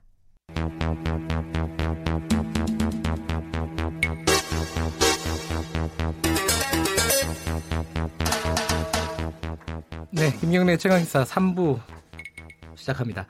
굵직한 사건의 이면을 들여다보는 추적 20분. 전 이 시그널 음악 들을 때마다 야, 이 음악 진짜 잘 만들었다. 이것만 들으면 약간 좀 긴장감이 느껴지고 뭔가를 잘해야 될 것 같습니다. 오늘도 두 분 변호사님 나와 계십니다. 박지훈 변호사님 안녕하세요. 네, 안녕하세요. 박지훈 변호사입니다. 네, 그리고 김성수 변호사님 오늘 처음 나오셨습니다. 네, 안녕하세요. 안녕하세요. 김성수 변호사입니다. 예. 어, 오늘은 김학의 사건을 좀 다루려고 하는데 이게 계속 뭔가 일이 진행이 되고 있는데 네. 뭐가 진행이 되는지가 헷갈려요. 뭐 워낙 사건이 복잡해서 음. 일단 김학의 전 차관이 출석을 했습니다. 네. 이번 수사에서는 처음인 거죠. 음. 어 그런데 여기부터 좀 출발해 볼게요. 사람들이 되게 의아해했던 거. 나는 윤중천을 모른다. 이게 야, 뭐 모를 수도 있죠. 아니 하기영 아닌가요? 하기영? 그러니까 형인데 네. 모르는 형인가요? 야, 근데 이게 사실은 네. 모른다라는 표현 정말 그 사람 마음속에 들어가 보질 못했기 때문에 정말 몰라서 모르는 건지 알아도 모르는 건지 알면서 모른 척하는 건지 저도 모르겠습니다 무슨 말인지 그래서 많은 분들이 의문을 가질 것 같은데 네. 아마 재판 수사 전략이 아닌가 모른다고 해야지 좀 편하게 수사를 음. 받을 수 있고 좀 자신한테 유리하다고 판단했지 않을까 모를 수도 있다라는 생각은 합니다 왜냐하면 명예훼손으로 뭐 고소할 가능성이 또 계속 있기 때문에. 그렇지만 지금 정황상 모르면 안 되는 거 아닙니까? 그렇죠. 그 김성수 변호사님. 예. 이게 재판 전략상 이게 유리한 거예요? 전 법적으로는 진짜 모르겠어요. 이게 왜 유리한 건지도 모르겠고. 음. 이분도 굉장한 법조인 검사장. 뭐 네. 법무부 차관까지 했으니까요. 네. 맞습니다. 어떻습니까, 김성수 변호사님? 그 조금 이게 특이한 케이스긴 합니다. 보통은 뭐 혐의를 좀 부인을 한다고 하더라도 네. 일부 사실관계에 대해서는 명백한 부분은 인정을 하고 예. 오히려 혐의 부분 이제 좀 중요한 부분에 대해서 부인을 해야 예. 신빙성이 높아지는 것인데 아예 기초적인 부분 나는 이 사람 자체를 모른다라고 시작을 하고 있기 때문에 이 부분에 대해서 이제 법조계에서도 좀 여러 가지 의견이 나오고 있습니다. 근데 뭐 일각에서는 2013년 그리고 2014년에 조사를 할 당시에도 윤중천 씨를 모른다라고 이제 일관되게 진술했었기 때문에 아하. 이제 와서 태도를 바꾸는 것이 오히려 신빙성이 더 떨어질 수 있다라고 판단한 것이 아니냐라는 이야기도 나오고 있고 네. 또 지금 현재는 뭐 수사기관이 어떤 증거를 갖고 있는지 모르기 때문에 네. 이에 대해서 일단은 모른다라고 답변을 하는 것이 가장 안전하다라고 판단을 했기 때문에 이렇게 진행을 하는 것이 아니냐. 그래서 뭐 all or nothing이라고 해서 뭐 무혐의나 무죄로 가거나 아니면은 반성의 기미가 없기 때문에 굉장히 강하게 처벌받거나 둘 중에 하나의 음. 전략이라는 이야기까지 나오고 있습니다. all or nothing이 같아요. 전부 아니면 전부 아니다. 전부 아니면 전문데 네. 만약에 안다고 시작하면 물어볼 게 많거든요. 언제 아. 만났느니 동영상에 찍었니 별장에 갔니 예. 질문들이 수도 없이 떨어질 수 있는데 예. 모른다고 하면 물어볼 게 없습니다. 모르는데 어떡, 어떡할 거냐. 음. 그러니까 그 전략 같아요. 아예 모른다고 해가지고 더 이상의 추궁을 막는 방법. 근데 뭐 김정주 변호사는 뭐 수사기관의 자료를 뭐 보고 대응한다지만 조사받는 과정에서 대충 아는 것 같아요. 아, 얘들이 갖고 있는 게 이 정도밖에 없구나. 음. 내가 모른다 하더라도 큰 문제는 없구나라고 아. 판단했지 않을까 생각이 듭니다. 그렇다면은 아 물론 이제 뭐 지금 딱 예단할 수는 없지만은 음. 요번에 수사도 그러면 김학의 전 차관이 뭐 형사적인 어떤 처벌을 받게 되기가 좀 어려운 거 아닌가라는 두 분 말씀을 들으니까 그 생각이 언뜻 드는데 어떻게 생각하십니까? 어, 일단은 그 박준 변호사께서 말씀하신 것처럼 객관적인 물증이 나오지 않는다면은 뭐 본인의 자백이 없다고 하면 이것을 어디까지 범죄로 인정할 수 있는지 여부는 조금 봐야 될 것 같습니다. 예. 예, 다만 뭐 현재 같은 경우에는 2013년, 2014년에는 성범죄 관련 부분이 좀 중점이었다고 한다면 이번에 검찰에서는 뇌물죄 부분을 중점적으로 보고 있고 뭐 계좌이체라든지 이런 부분을 통해서 좀 증거를 확보했다는 이야기가 나오고 있기 때문에 이 부분에 대해서는 뭐 처벌의 가능성도 아예 없지는 않는 것 아닌가 뭐 이런 생각이 조금 듭니다. 음. 근데 이게 이 본인이 모른다고만 하, 면은 지금 이제 구속영장 실질 심사를 받게 되잖아요. 그렇죠. 판사가 그렇죠. 괘씸하게 생각할 수도 있는 거 아닙니까? 양날의 검이에요, 그게. 양날의 검. 예. 만약에 법관이 뭐 제가 법관이라면 가만 안 둘, 안, 안 둘 겁니다. 제가 법관이 아니기 때문에 쉽게 얘기를 하는데요. 법관이 뭐 법에 따라서 판단해야 되고 뭐 심정에 따라서 판단을 해야 되지만 영장 실질 심사는 입증이 아니에요. 소명이라고 표현합니다. 네. 증명은 한 90% 정도 증거가 있는 거고 소명은 절반 이상 한 6, 70%. 음흠. 지금 동영상이나 눈 동영상 누가 보더라도 그 사람인데 그럼 윤종천을 모른다 그러면 이 말이 됩니까? 음. 그렇게 따지고 추궁한다면 이 수사에 어떤 협조 차원이 전혀 없고 음. 증거인멸 우려가 크다고 해서 이 뭐 뇌물죄 지금 영장이 들어가 있는데 네. 뇌물죄의 소명 여부 관계없이 영장을 발부할 가능성도 있고요. 네. 또 한편으로는 상당히 꼼꼼한 판사다. 뭐 금방 이탄희 전 네. 판사님 왔다 갔는데 상당히 꼼꼼하고 법리에 치중하는 판사라면 이게 소명이 좀 덜 됐다고 봐가지고 음흠. 그래서 양날의 검입니다. 음. 어떤 판사를 만냐에 따라서 구속이 바로 될 수도 있고요. 예. 또안 될 가능성도 지금 김성수 변호사 말대로 있고요. 실질 심사가 오늘인가요? 지금 어, 잡혔는데 제가 아, 확인을 예. 지금 심사일자는 네, 예, 좀 내일 아, 내일이랍니다. 내일이라고 예. 합니다. 자, 내일 좀 뭐랄까요? 관심이 굉장히 많이 모아지겠어요. 그 법조계에서도 과연 이게 그렇죠. 어떤 식으로 판사가 판단을 할지. 음. 자, 그런데 혐의 부분을 좀 넘어가 볼게요. 이게 일반 그 시청자들, 청취자들 입장에서 보면은 아니 지금까지 제일 시끄러웠던 거는 뭐 성범죄 문제 아니겠습니까? 음, 뭐 이게 동영상 찍고 뭐 강간을 했니 안 했니 뭐 이런 부분들이었는데 어 물론 이제 그 과거 진상 조사단에서 이제 수사 권고를 한 게 뇌물이었어요 또. 음, 맞습니다. 근데 뇌물죄로 지금 구속영장을 청구를 했단 말이에요. 이걸 어떤 혐의들입니까 도대체? 어, 일단은 뭐 그 김학의 전 차관이 윤중천 씨에게 뭐 보증금을 받을 것이 있는데 이것을 좀 포기해라. 라고 해서 제, 제3자가 뇌물을 받게 했다. 뭐 이런 혐의를 하나를 보고 있고 또 그리고 그 외에도 뭐 그림 천만 원 상당의 그림을 네. 뭐 제공했다는 등 뭐 3천만 원 정도의 뭐 이제 좀 금전적인 부분을 뇌물죄를 직접 이제 좀 제공한 부분이 있다. 이렇게 혐의를 하나 보고 있는 부분이 있고 네. 또 그리고 사업가 최 씨라고 이제 윤중철 씨와 별도의 인물이 아. 있는데 이 인물로부터도 한 3천만 원 상당의 돈을 받은 것으로 보인다. 지금 이렇게 혐의를 잡고 있는 것으로 알려져 있고 이제 성매매 그 성범죄 관련해서도 이게 뭐 좀 의사에 반하는 성범죄가 아니라고 본다면 이게 성접대로 볼 수가 있고 아하. 이 부분도 그러면 금액 불상에 이제 좀 뇌물로 볼 수가 있기 때문에 음 이 부분도 현재 영장에 포함이 되어 있는 것으로 그렇게 알려져 있습니다. 다른 거는 다 이해가 돼요. 뭐 그림을 받았다. 네. 혐의 중에 그리고 뭐최 씨라는 그 사업가가 휴대전화 요금을 뭐 대신 내줬다. 뭐 이런 것들은 대략 이해가 되는데 제3자 뇌물 아. 이거 요거 좀 복잡해요. 우리도 어렵습니다. 이거 법리 구성을 과연 이게 법리 구성이 될지 안 될지가 네. 이번 영장 실질 심사의 가장 핵심일 것 같아요. 제3자 뇌물죄 어. 뇌물을 받긴 받는데 제3자한테 이득을 주는 겁니다. 음. 뇌물을 받으려면 부정한 청탁이 있어야 되고요. 그 네. 청탁을 네. 받고 나서 자신이 직접 받지 않고 제3자에 돌리는데 정말 독특한 경우예요. 지금 이모 씨 여성이 윤중전을 상대로 뭐 고소 내지 소송을 제기했는데 예. 그 소송을 아, 윤, 윤중천이 이제 이모 씨를 상대로 소송을 제기했는데 이모 씨가 그 성폭행 피해를 주상한 그렇죠. 여성이죠. 그렇죠. 예. 그 부분에 대해서 이 소송을 취하하는 조건으로 어떤 음. 묵시적 청탁을 받고 소송을 취하하면 결국은 이모 씨 입장에서는 그 1억 원 상당의 이득을 볼 수밖에 그렇죠. 없습니다. 예. 그 부분이 지금 제3자 뇌물죄라는 거예요. 그게 여러, 여러, 가지 걸리는 게 많아요. 음. 윤 씨가 윤중천이가 김학의 전 차관한테 부정한 청탁을 해야 되고요. 네. 또이 소송의 결과로 이 취하나 취소의 결과로 1억의 이익을 봤다는 거 이게 다 입증이 돼야 되는데 뭔가 이상하고 또 가장 문제가 김학의 전 차관 이걸 왜 했냐면 만약에 두 사람이 재판에 가고 문제가 되면 자기 얘기가 나올 것 같아서 지금 그만둔 거거든요. 아하. 어쩌면 자기 거지 이게 남의 이익을 들어준 것도 아닐 수 있어요. 그런 음. 부분 때문에 쟁점이 지금 상당히 음. 많습니다. 이 부분은 독특합니다. 그래서 예. 이 박근혜 전 대통령 같은 경우도 이거 제3자 뇌물죄, 뇌물공여죄 이거 무죄됐거든요. 음. 아, 그러니까 최순실의 이익을 위해서, 위해서 예. 저, 저, 그, 그, 재단에 지금 예. 줬던 거 이런 부분이 쉽지가 않습니다 입증하기가. 아 그게 무죄가 됐었군요. 무죄 됐습니다. 음. 일부 무죄 됐습니다.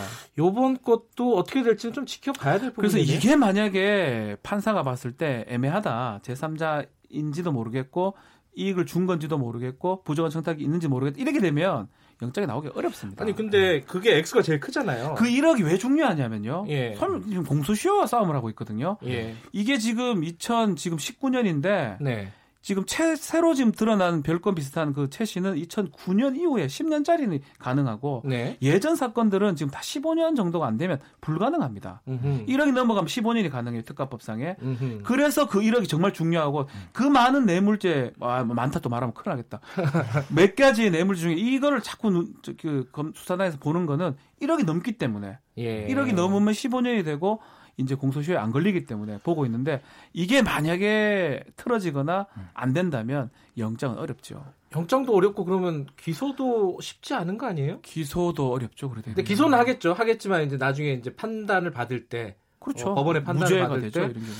야, 이게 참 어려운 얘기네요. 그런데 지금 대질 신문 같은 얘기들도 나오고 있잖아요. 예, 예컨대 뭐 윤중천 씨하고 김학의 전 차관하고 대질 신문. 근데 한 사람은 어 하기형인데 한 사람은 모르는 사람이면 이게 대질신문의 의미가 있는 겁니까? 이렇게 되면은? 예, 실제로도 김학의 전 차관이 이제 대질신문을 하겠냐라고 이야기를 하니까 모르는 사람과 뭐 대질신문을 할 이유가 있겠느냐 이렇게 해서 거절을 했다고 알려져 있습니다. 예. 예 그리고 검찰 뭐 수사기관 입장에서도 대질신문이라는 것이 이제 사실관계에 대해서 조금 말이 엇나가는 부분이 있으면 네. 두 사람을 앉혀놓고 이제 질문을 해서 어느 쪽이 더 신빙할 수 있는지를 확인하는 건데 네. 만약에 지금과 같은 상황이면은 뭐 김학의 전 차관 같은 경우에는 모르기 때문에 다 부인할 거거든요. 음흠. 그러면 아무런 실익이 없는 겁니다. 그렇다 음. 보니까는 뭐 검찰에서도 뭐 추가적인 것을 진행하지 않고 바로 그냥 구속영장 을 신청을 한 것이 아닌가 싶습니다.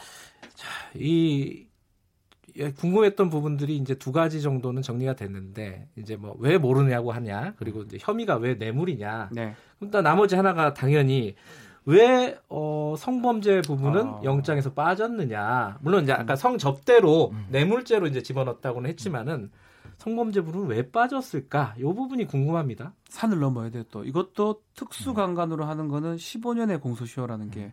특수강간이 아니면은 지금 아니면 공소시효 끝나버렸죠. 아하. 그래서 15년을 넘기 위해서 약물을 해서 아니면 여러 명이 해서 성범죄를 한 것처럼 구성을 해야 되는데 진술을 확보를 했었거든요 원래 그 피해자 여성한테. 아 그랬어요. 네 문제가 하나 생겼습니다. 이번에 조사하는 과정에서 네. 피해자 여성이 자신이 아닐 수도 있다. 그 동영상에 나오는 사람이 음흠. 그 얘기를 한 게 결정타 같아요.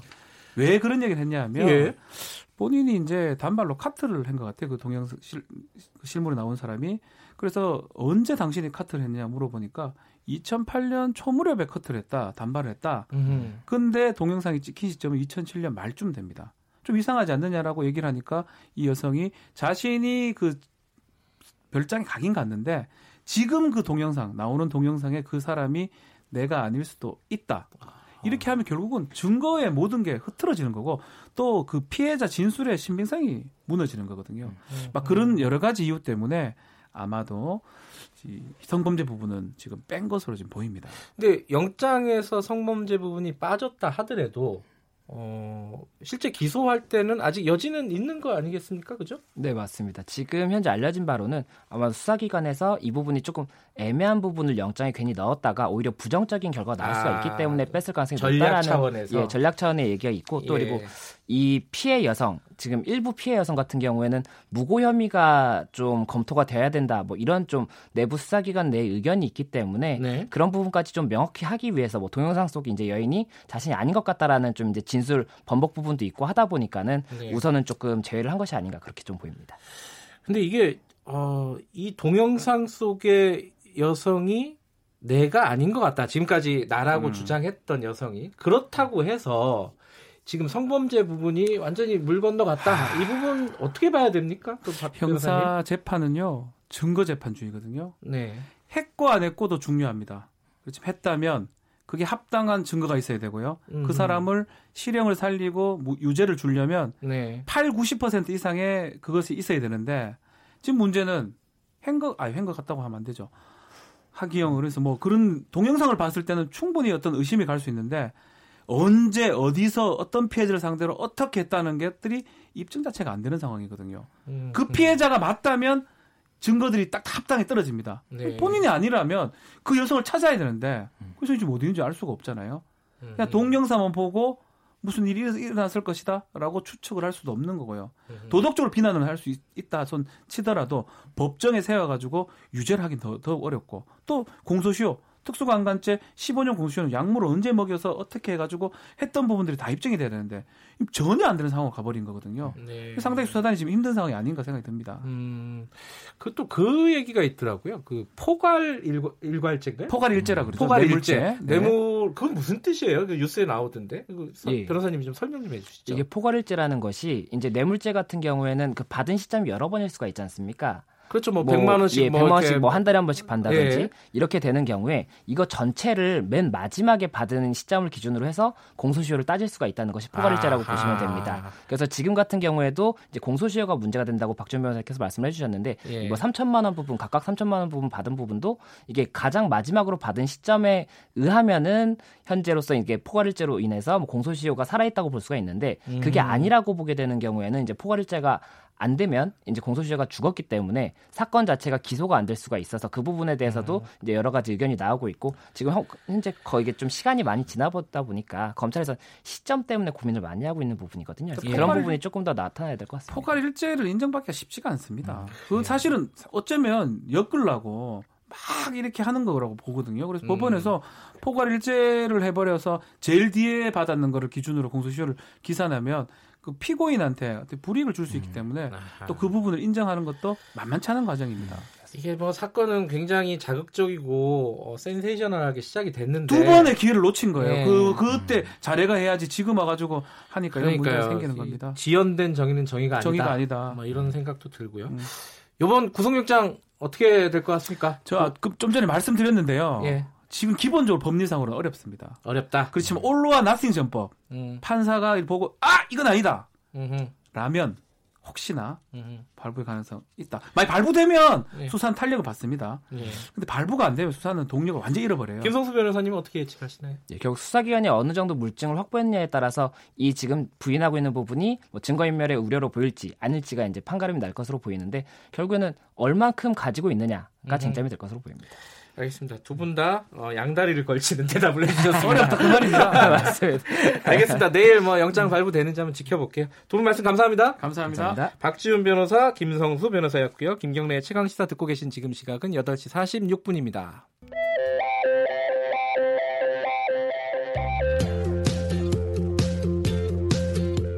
오늘 하루 이슈의 중심 김경래의 최강 시사. 네, 김경래 최강 시사 듣고 계시고요. 어, 이 얘기 뉴스에서 들으셨네요. 오늘부터 민주당 이중대 소리를 듣던 평화당은 없다. 이게 누구의 말씀이냐면은 민주평화당 신임 원내대표의 포부입니다. 자, 유성엽 의원이 어, 민주평화당 신임 원내대표로 당선이 됐습니다. 어, 여러 가지 국회 상황에서 지금 캐스팅 보트를 어, 지고 있어 지고 있는 작은 정당들이 있, 죠 아, 연결해서 얘기 좀 나눠보겠습니다. 안녕하세요. 예, 안녕하세요.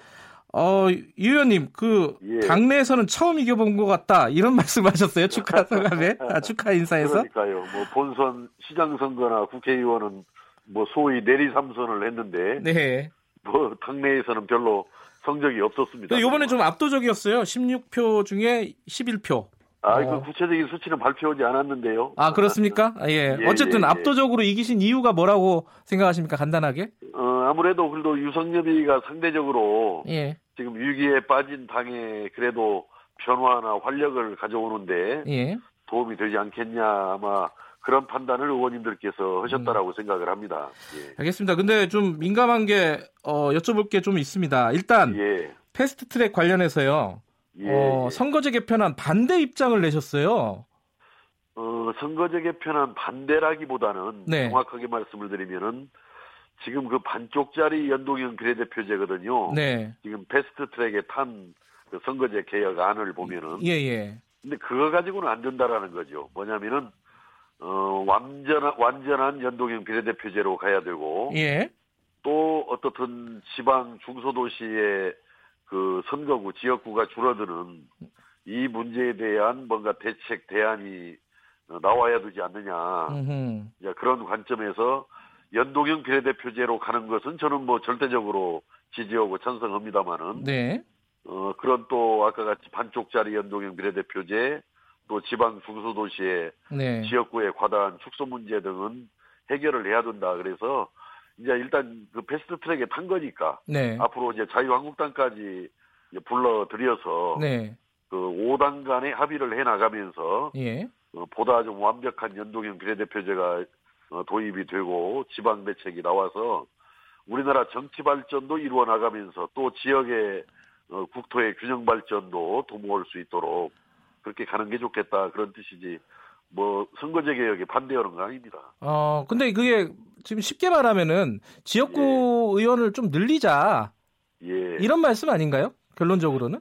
그러니까 지금 우리 국민들께서는 네. 국회의원들이 뭐 일도 잘 안 하고 쌈만 하면서 네. 세비만 축내니까 네. 국회의원들을 곱게 보시지 않잖아요. 그러니까 네. 어, 연동형 비례대표제 완전한 연동형 비례대표제를 위해서는 어, 의원 정수 좀 증대가 불가피하니까 네. 어, 뭔가 이 세비를 동결한다든지 줄여서라도 줄여서라도 어, 한번 접근해 가볼 수 있는 거 아니냐. 음. 지난번에 그 예, 예. 사법농단 부분도 보면은 예. 대법관 수를 늘리는 것을 막고 뭐 네. 상고법원을 설치하자 이런 이런 안이었잖아요. 네. 결국 그 대법관들 기득권 지키는 그런 노릇이었거든요. 네. 오히려 저는 국회의원 수를 좀 더 아까 비용 문제는 줄이면서라도 늘리면은 네. 그 국회의원들의 특권 기득권을 없애는 효과도 있으리라고 생각해서 예. 이 국민들께 이것은 좀잘 좀 대화하고 어떤 의견을 나눠야 할 사항이다 이렇게 생각합니다. 그러니까 논의 과정에서 뭐 지역구 의원을 좀 늘리자라고 이제 어, 민주평화당에서 주장을 하실 텐데 이게 받아들여지지 않으면은 예. 지금 선거법은 반대를 하시는 건가요? 그러면은? 어 저는 이렇게 생각해요. 이번에 예. 이 선거제 개혁이라는 문제는 권력 구조 문제하고 이게 밀접하게 좀 예. 관련성이 있어요. 그러니까 예. 어, 연동형 비례대표제도가 선거제도로서는 가장 그래도 저는 바람직한 방향이라고 네. 방안이라고 생각을 하는데 이것은 그 분권형 권력 구조와 궁합이 맞는 제도입니다. 예. 어찌 보면은 그래서 저는 선거제 개혁만 논의할 게 아니라 자유한국당에서 한때 주장도 했어요. 예. 분권형으로 가야 된다 이 개헌을. 예. 그래서 앞으로 자유한국당이 이제 협상 테이블에 앉게 되면은 어, 개헌 원포인트 권력구조 개편하는 개헌과 함께 예. 그 완전한 어떤 연동형 비례대표제 그 도입하는 방안을 예. 어, 논의하고 추진할 필요가 있겠다 이렇게 생각합니다. 음. 지금 정의당하고 공동교섭단체 만드는 거는 물 건너간 건가요? 저는 우리 당내에서도 의견이 분분하거든요. 예. 어, 뭐 그걸 정의당과 공동 교섭단체를 구성해야 한다라는 분들도 예. 일부 있고 어, 다수는 반대를 합니다. 다수는 반대를 하는데 여기서 문제는 지금 현재 딱 의석이 네. 누구 한 사람만 반대를 해도 그거 현실적으로 불가능해요. 이 정의당과 교섭단체가. 예. 그래서 그 불가능한 문제를 끄집어내는 것은 오히려 음. 당의 분란만 초래하지 네. 별로 좋은 일은 아니다라는 생각이 들고 또 이제 내년 총선이 임박해 있지 않습니까 지금 네. 그렇다면은 여러 가지 어떤 그 경제라든지 노동에 있어서 견해 차이가 크거든요. 정의당과 네. 지금 우리 우리들 간에는 그래서 성장과 복지와 노동에 대한 이런 견해 차이가 큰 정당과 이 공동 교섭단체 구성한다는 게 저는 득보다 실이 많지 않겠나. 네. 저 바른미래당 출근 사태 보면은 한 지붕 두 가족 세 가족에서 싸우는 거 별 그래가지고 그냥 가라앉잖아요. 바른미래당. 네. 지지율도 그러니까 저는 어 이제는 선거제 패스트 트랙은 태웠으니까 네. 어 정의당과 과거에 우리가 공동 교섭단체 구성해서 어 이제는 내년 총선을 앞둔 시점에서 어, 판단을 해야 된다. 총선에서 우리가 승리할 수 있느냐, 우리가 좋은 성적을 네. 어떻게 하면 낼 수 있느냐 이 관점에서 고민을 해야 된다 이렇게 생각합니다. 그러면 유 대표께서 그 제3지대 말씀하시는 거는 지금 말씀하신 총선을 예. 위한 어떤 어, 정계 개편 차원에서 말씀하신 거라고 보면 되겠나요? 예, 저는 사실은 네. 그 제3지대도 이건 어찌 보면은 정치 공학적인 그런 이야기들 아니겠습니까? 그렇죠. 예. 예, 이 문제보다도 앞서서 중요한 것은 현재 국민들이 가장 힘들어하는 것, 국민들이 원하는 것은 그런 정계 개편이 아닐 거예요, 사실은. 네. 예, 어떻게 하면은 이 경제를 살려낼 것이냐 네. 이것인데 지금 더불어민주당은 경제를 망쳐가고 있잖아요. 네. 근데 자유한국당은 자기들 또 이명박 박근혜 정부를 거치면서 우리나라 경제를 망친 사람들입니다. 그러니까 네. 자유한국당은 민주당의 경제 실정을 비판할 자격이 없는 사람들인데 지금 사실은 이 경제를 살리는 대안에 대해서는 도외시 전체 뭐 이런 정계 개편 논의를 하고 있는 것이 저도 좀 한심하다라는 생각은 들지만은 네. 근데 지금 솔직히 지금 우리들의 상황이 보면은 아주 사분 오열되어 있고 질이 멸렬해져 있잖아요. 네. 바른미래당과 뭐 민주평화당으로 나눠져 있고 또 거기에서 나가서 무소속으로 있는 사람도 있고 예. 또 바른미래당에 당적을 두고 우리 민주평화당에 와 있는 분들도 있고 또 바른미래당에 당적을 두면서도 한 번도 바른미래당에 나타나지 않는 분들도 있고 예. 완전히 이것은 문자 그대로 4분 5열이고 결과는 질이 멸렬입니다. 그래서 요 부분은 그래도 좀 수습해서 정돈해 놓을 필요가 있겠다. 음흠. 이제 추후에 뭐 새로운 인물들을 더 보강하고 영입하는 문제는 별개로 하더라도 예. 뭐 이것은 뭔가 기본이다. 이건 정, 정비하는 것은 왜냐하면 이렇게 나눠져 있어가지고 아까 말씀드린 대로 예. 4분 5열 질의멸렬된 상태는 내년 총선에서 공멸이에요, 공멸. 근데 바른미래당 그 김성식 의원 지금 원내대표 후보잖아요. 예, 예. 그 제3신당 창당론은 뜬구름 잡는 얘기다. 뭐 이렇게 비판을 하더라고요.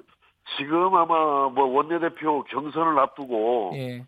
아마 경선 전략용 발언이 아닌가 싶은데 음흠. 아마 속으로는 뭐 이거 이렇게 늘 나눠져 가지고 이렇게 가다 보면 공멸이라는 걸 잘 알고 음. 있을 겁니다. 그러니까 저는 그 경선용과 예. 나중에 실제 마음속은 구분해서 받아들여야 한다고 생각합니다. 알겠습니다. 오늘 뭐 예. 시간이 짧아서 좀 죄송합니다. 오늘 말씀 여기까지 듣겠습니다. 고맙습니다. 예, 감사합니다. 감사합니다. 예, 예, 예 민주평화당 유성엽 신입 원내대표였습니다.